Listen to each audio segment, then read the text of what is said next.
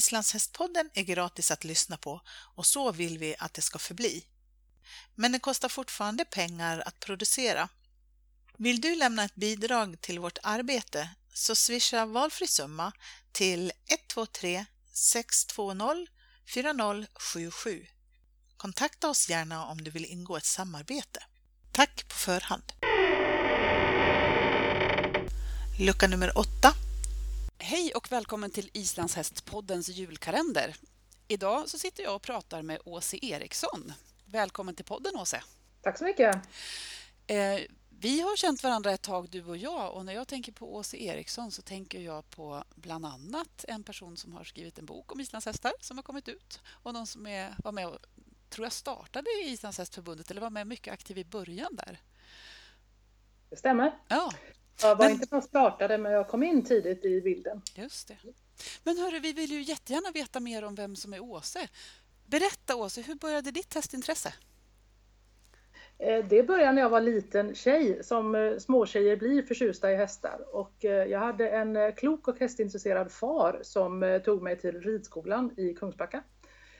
Och han passade på att börja om med hästar när jag blev hästintresserad. Så att vi skaffade tre travhästar, tre märrar. Mm. Och födde upp travhästar på en gård som heter Bolås utanför Göteborg. Ja. Så då red du där på ridskolan? Ja, ja, på en import. Pappa köpte en ponny åt mig men den ponnyn var ju en vild rackare. Mm. Eh, så att jag blev faktiskt ganska ridrädd okay. Eh, och slutade rida. Även om pappa var duktig och åkte till ridskolan med mig så nej, jag, jag hanterar inte det där.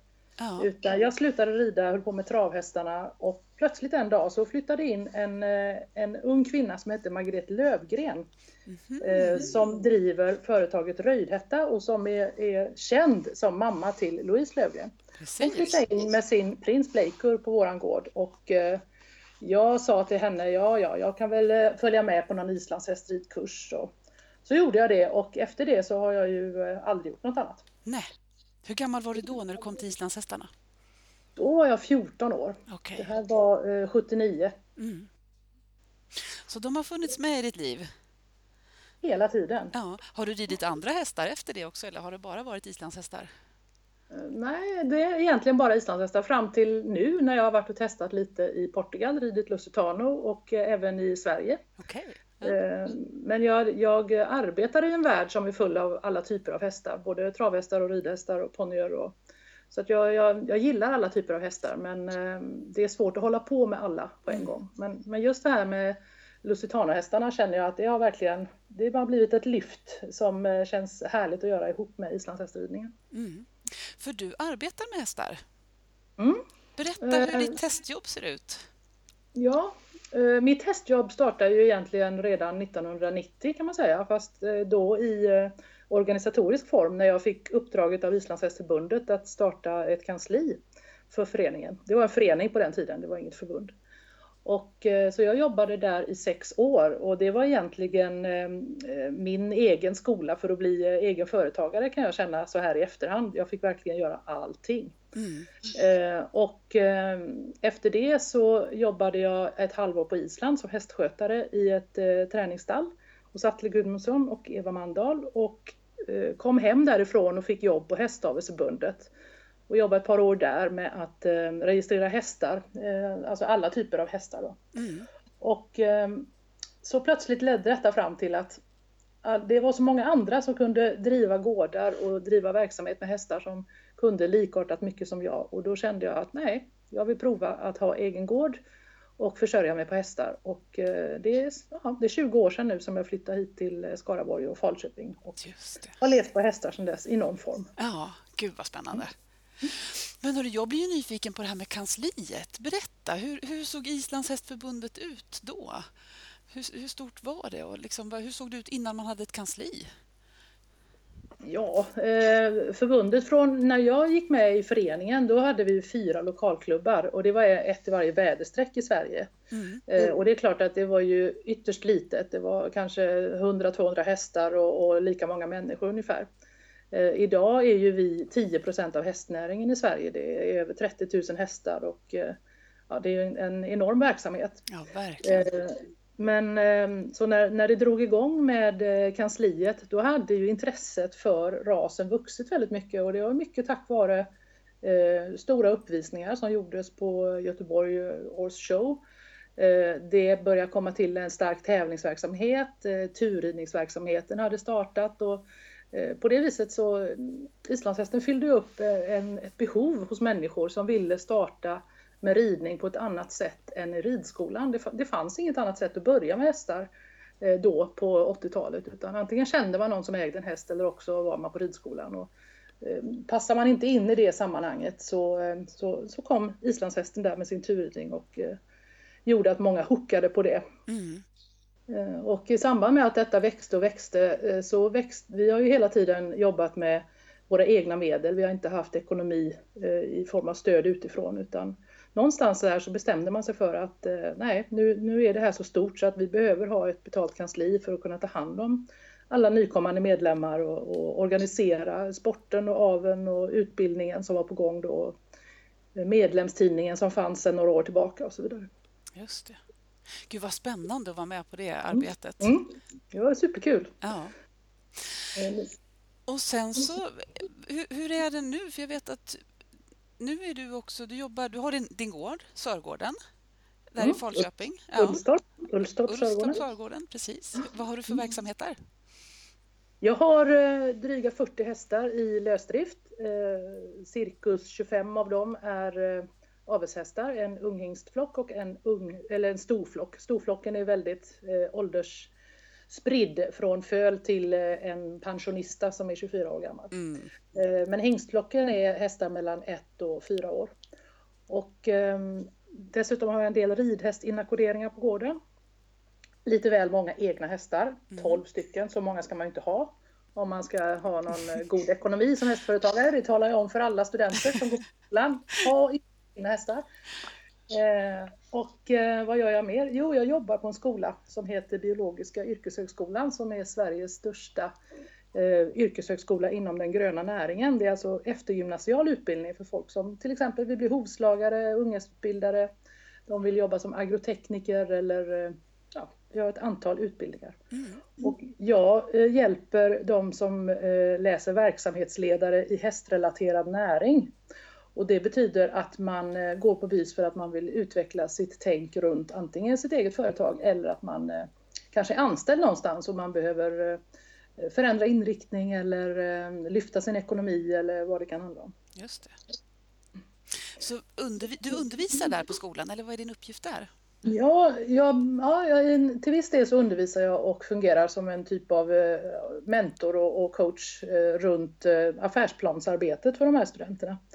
Och sen så ehm, skapar jag kurserna så att jag är i hög grad en organisatör som organiserar kurser som ska eh, fylla upp de behov som studenterna har. Just det. Och det är väl något jag kan, jag kan känna så här med min, eh, jag brukar säga det till mina studenter också, att eh, ideell verksamhet, det blir man ju inte rik av.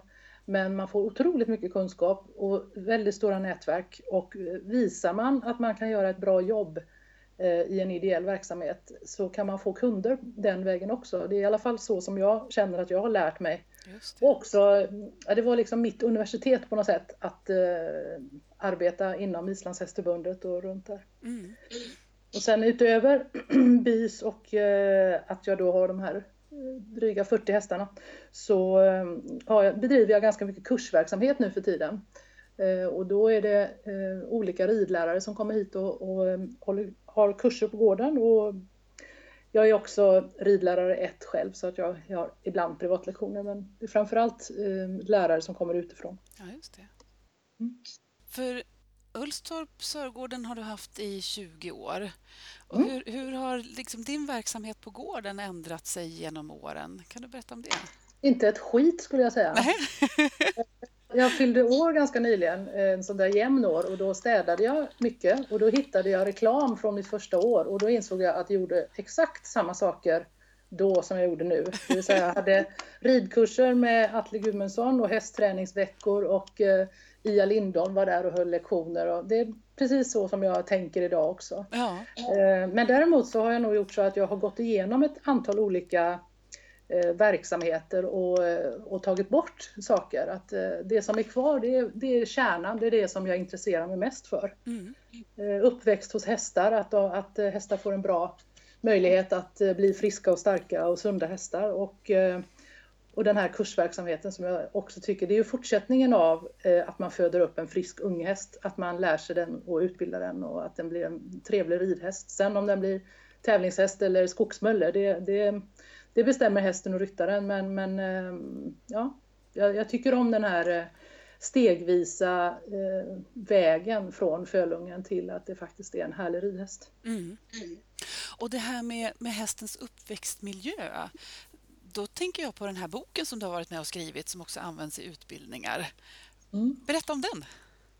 Ja, ehm, det var ju eh, Rebecka Frey, veterinären, som kontaktade mig på ett VM en gång och sa att eh, det finns jättestor efterfrågan på kursmaterial och eh, jag hade intervjuat henne och skrivit en artikel som hon var väldigt nöjd med som var i tidningen Ridsport. Jag skrev mycket ridsport förr när Ridsport hade islandshästmaterial.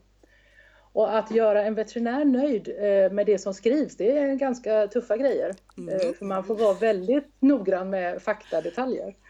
Och, så att vi började spåna på att göra en bok tillsammans och vi ville också få in ridlära i detta. Och, eh, så att det blev till sist så att det var Rebecka, Lena Lennartsson och jag som eh, skickade in ett synopsis till eh, Naturkultur och fick igenom den här boken som heter Islandshästen skötsel, hälsa, gångarter. Just det. Och som nu är såld i över 4000 exemplar tror jag. Mm. Så det är, är häftigt. Finns det att få tag på fortfarande? Jajamän. Ja, ja. Den finns det gott om. Just mm. Kul. Mm. Ja, den är jätte, jätteinformativ tycker jag också. Fin. Ja, ja. Mm. Hörru, vad är det roligaste med ditt jobb? Um, för min personliga del så är det ju variationen.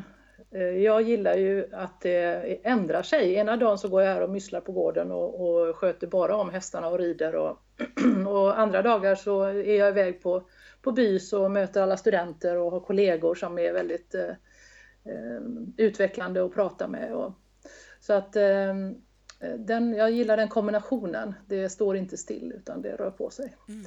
Det är också väldigt roligt med alla människor som man möter för man möter ju folk som eh, det här är ju fritiden och eh, fritiden ska ju vara ett nöje och så att man möter ju folk när de är som gladast. Mm. Det, det, får man ju vara himla tacksam att man har ett sånt jobb. Verkligen. Mm. Hörru, om du inte hade jobbat med hästar, vad hade du gjort då? Vad har du för andra passioner och intressen? Mm, oj, oj. Um, jag är ju egentligen fritidspedagog så jag borde ju mm. jobba i barnomsorgen. Okay. Särskilt som det behövs fritidspedagoger, men det gör jag inte. Det gjorde jag några år, men där kände jag mig aldrig riktigt hemma. Uh, sen så, uh, samma år som Sverige fick uh, VM för islandshästar 91, då kom jag in på personal och arbetslivs bla bla utbildningen. Jag vet inte vad den heter idag. Human resources heter det förmodligen. Just det. Eh, och det tycker jag fortfarande är ett jätte, jätteintressant ämne. Hur människor fungerar tillsammans i grupp, hur människor eh, agerar på olika vis för att få till en bra eh, stämning i arbetslivet till exempel. Och så så det, det, det kanske jag hade jobbat med. Mm. Mm. Så människorna är en del av ditt arbete och intresse. Men kan du inte berätta om någon häst som har betytt speciellt mycket för dig? Och det, är ju, det är ju faktiskt flera stycken som har varit väldigt eh, ja, danande för en. För det, man lär ju sig av varje häst som kommer. Och, eh, man kan säga att den häst som står eh, mig allra närmast just nu, han heter Albin. Och eh, han är en eh, Isabelle eh, efter väldigt eh, fina föräldrar. Men han har blivit en sån här häst som passar väldigt många. Man, han kan han kan gå barnlektioner, han kan köras, han kan tävlas.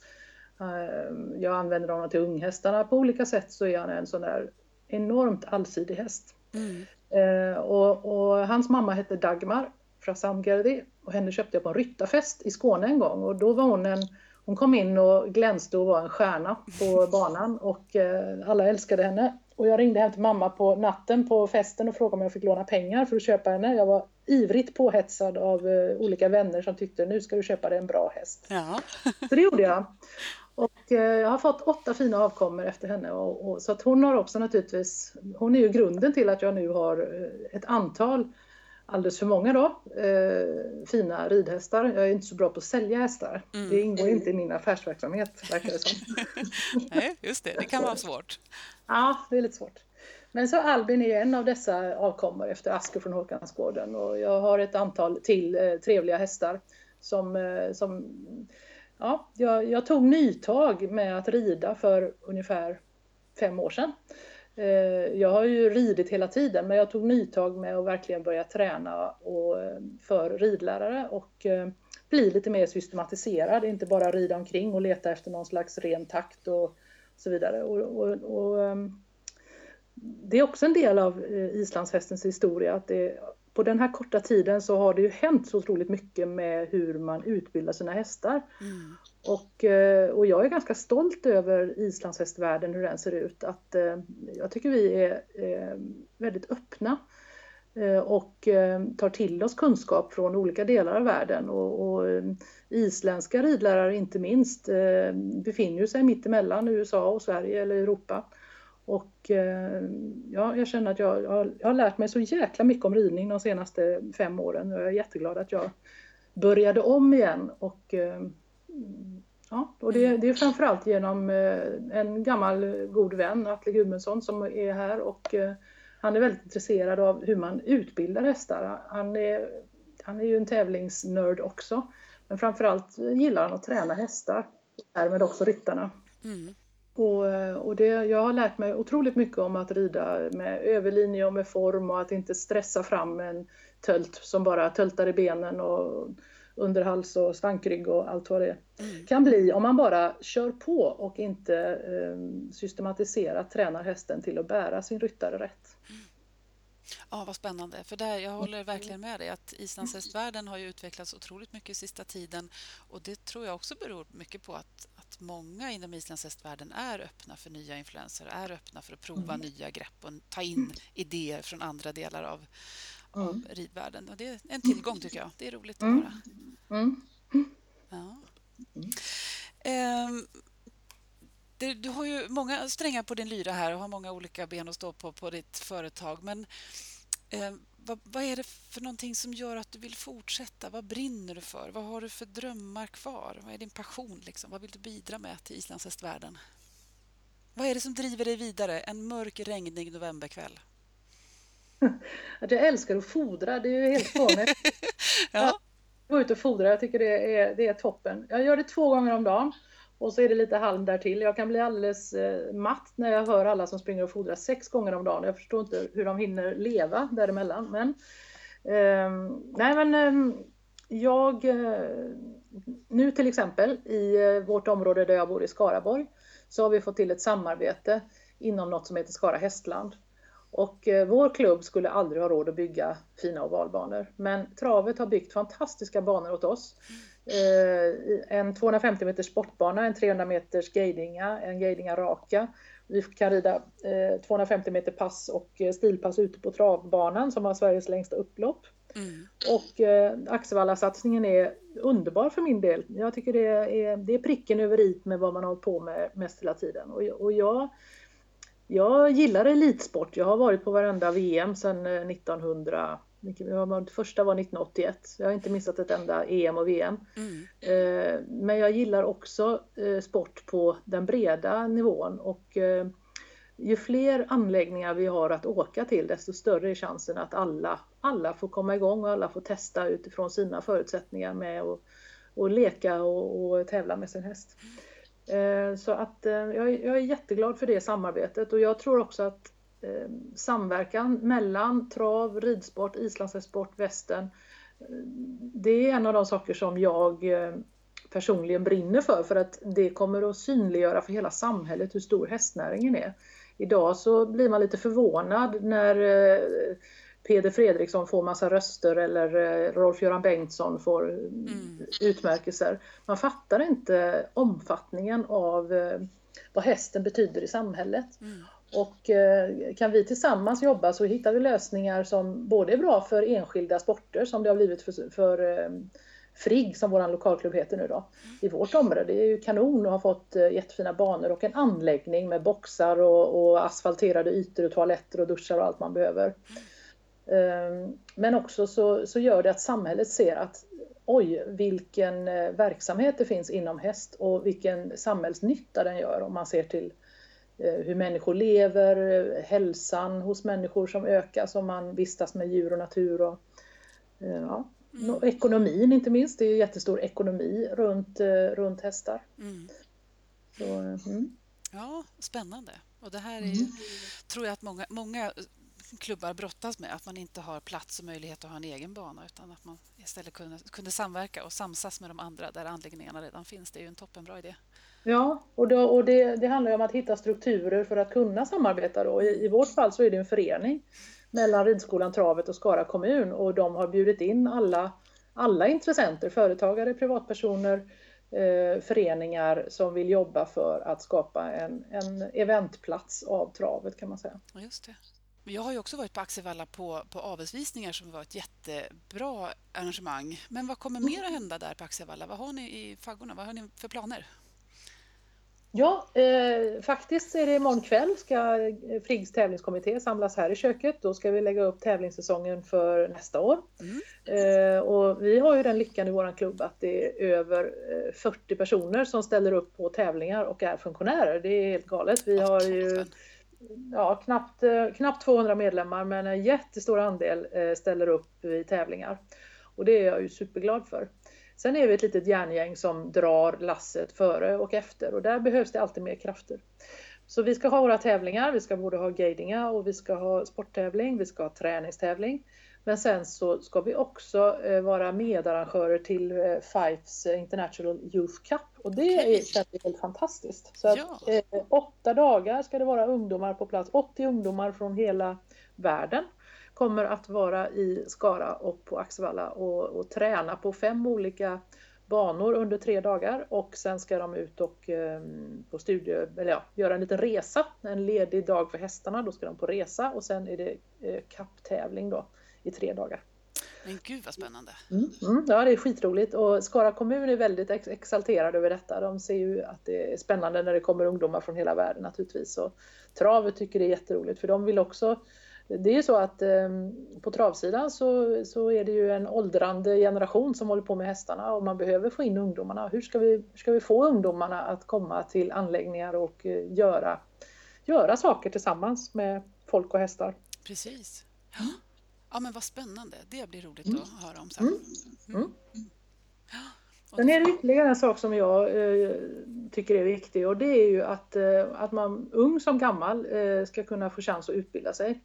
Och eh, vi, vi är ju väldigt vana i vår islandshästvärld att betala allting själva. Det är ju så det funkar. Mm. Ehm, men det är också så att vi har eh, samhällsstrukturer idag där man faktiskt eh, kan putta in och det, det är ju fantastiskt att vi idag kan bli islandshästhippologer till exempel inom Sveriges lantbruksuniversitet. Det är fantastiskt. Mm. Ehm, och det finns några gymnasier som erbjuder islandshästinriktningar. Och och jag jobbar på en yrkeshögskola och jag ser ju också de möjligheterna inom yrkeshögskolan att kunna utbilda ridlärare och unghästutbildare och sådana yrkesroller inom, eh, inom YH helt enkelt. Så det, det, är också något som jag ser i framtiden att eh, ge människor möjligheter att utbilda sig på CSN-pengar istället för att man ska spara ihop 40 000 kronor och sen betala. Mm. Mm. Ja, häftigt. Och det är mm. häftigt att vi har så många olika varianter av utbildning också tycker jag. Man kan ja. hitta någonting som passar alla på något vis. Ja, mm. Absolut. Mm. Spännande. Mm. Eh, stort tack Åse för allt arbete som du har gjort genom åren och tack för att du ville vara med i podden. Tackar, tackar. Det var jätteroligt. Och lycka till i framtiden. Jag se om jag kan hitta rätt knapp då, för jag har ju aldrig lyssnat på en podd, men jag kanske måste göra det. Ja, det tycker jag absolut. Det ska vi se till att du får göra. och god jul och gott nytt år! Tack detsamma!